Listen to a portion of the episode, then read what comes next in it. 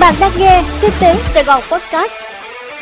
Thưa quý vị, mời quý vị nghe bản tin podcast ngày 27 tháng 9 của Kinh tế Sài Gòn và tôi là Minh Quân sẽ đồng hành cùng quý vị trong bản tin podcast hôm nay.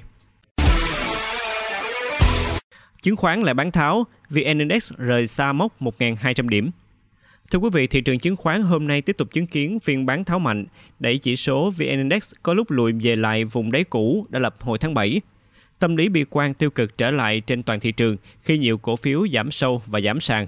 Kết quả, VN Index kết phiên giảm 28,93 điểm, tương ứng giảm 2,4% xuống mức 1.174,35 điểm. Chỉ số HNX Index giảm 3,31%. Tâm lý giao dịch cũng tiêu cực khi có đến 676 mã giảm giá, trong khi đó 72 mã giảm sàn. Số mã dừng ở tham chiếu lên tới 707. Chỉ có 137 mã tăng giá và 19 mã tăng trần. Trên sàn HOSE, tỷ lệ số mã giảm đầu phiên chiếm đến 81%, thì đến hết phiên giao dịch, con số này lên đến hơn 86%. Bán buôn và bán lẻ thu hút nhiều dự án đầu tư nước ngoài nhất. Thưa quý vị, theo báo cáo mới nhất của Bộ Kế hoạch và Đầu tư, tính từ đầu năm đến ngày 20 tháng 9 vừa qua, cả nước có 1.355 dự án FDI mới được cấp giấy chứng nhận đăng ký đầu tư với tổng vốn đăng ký đạt 7,12 tỷ đô la Mỹ, tương ứng tăng 11,8% và giảm 43% so với cùng kỳ năm ngoái. Xét về số lượng dự án mới, ngành bán buôn bán lẻ thu hút nhiều dự án đầu tư nhất chiếm 30% tổng số dự án được cấp phép.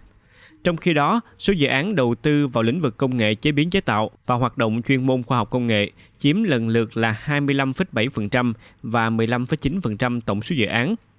Thị trường bán lẻ Việt Nam luôn tăng trưởng ở mức hai con số từ năm 2019 trở về trước. Thậm chí năm 2020, dù bị ảnh hưởng Covid-19, bán lẻ Việt Nam vẫn tăng thêm hơn 11 tỷ đô la so với 2019, đạt hơn 172 tỷ đô la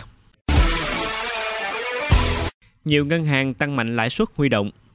Thưa quý vị, sau khi ngân hàng nhà nước tăng trần lãi suất tiền gửi và tăng các loại lãi suất điều hành, nhiều nhà băng ngay lập tức đẩy mạnh lãi suất huy động kỳ hạn ở cả kỳ hạn ngắn và dài. Hàng loạt ngân hàng đã tăng lãi suất huy động, đặc biệt ở các kỳ hạn ngắn tăng nhanh hơn và tiến sát đến mốc gần tối đa là 5% một năm. Còn lãi suất huy động kỳ hạn 12 tháng cao nhất là khoảng 7,5% một năm. Một điểm đáng chú ý là những ngân hàng quy mô lớn vẫn giữ mức lãi suất huy động kỳ hạn một tháng chưa đụng trần tiền gửi theo quy định, quanh mức 4% một năm. Trong khi đó, nhóm ngân hàng quốc doanh duy trì mặt bằng lãi suất ở kỳ hạn này dao động quanh mức 3,1 đến 3,5% một năm.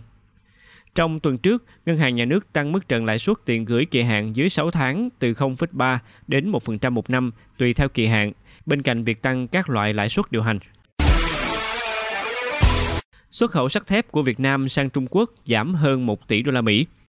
Thưa quý vị, xuất khẩu sắt thép trong tháng 8 vừa qua tiếp tục giảm, làm cho kim ngạch xuất khẩu sản phẩm này của Việt Nam trong 8 tháng của năm nay giảm mạnh theo. Đáng chú ý, kim ngạch xuất khẩu sắt thép sang thị trường lớn nhất là Trung Quốc giảm hơn 1 tỷ đô la Mỹ so với cùng kỳ năm ngoái. Theo số liệu từ Tổng cục Hải quan, xuất khẩu sắt thép giảm liên tiếp trong 2 tháng gần đây và tháng 8 vừa qua ở mức thấp nhất kể từ tháng 6 năm 2020. Cụ thể, trong tháng 8, xuất khẩu sắt thép các loại chỉ đạt gần 514.000 tấn, đem về gần 458 triệu đô la Mỹ, giảm 16,3% về lượng và giảm 29% về trị giá so với tháng trước đó. Tính chung 8 tháng đầu năm nay, cả nước xuất khẩu hơn 5,9 triệu tấn sắt thép với trị giá 6,08 tỷ đô la, giảm 30,3% về lượng và giảm 13,4% về trị giá so với cùng kỳ năm ngoái sẽ có quy định chuyển tiền một chiều từ Việt Nam ra nước ngoài. Thưa quý vị, Ngân hàng Nhà nước cho biết đang hoàn thiện một số nội dung và sẽ sớm ban hành thông tư hướng dẫn hoạt động chuyển tiền một chiều từ Việt Nam ra nước ngoài và thanh toán chuyển tiền cho các giao dịch vãng lai khác của người cư trú là tổ chức cá nhân.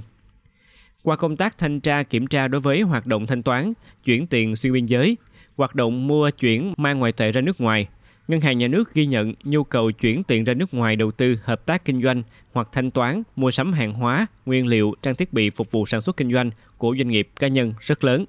Nếu không kịp thời xây dựng cơ chế kiểm soát minh bạch, công khai, sẽ khó nâng cao tính kỷ luật và chuẩn mực thị trường ngoại tệ, khó ổn định tỷ giá và thị trường ngoại tệ. Và việc vận chuyển lậu ngoại tệ ra nước ngoài số lượng lớn vẫn xảy ra, gây tổn hại cho ổn định tỷ giá, dự trữ, quản lý ngoại hối của ngân hàng nhà nước. Quý vị vừa nghe xong bản tin podcast của Kinh tế Sài Gòn. Hẹn gặp lại quý vị trong bản tin ngày mai.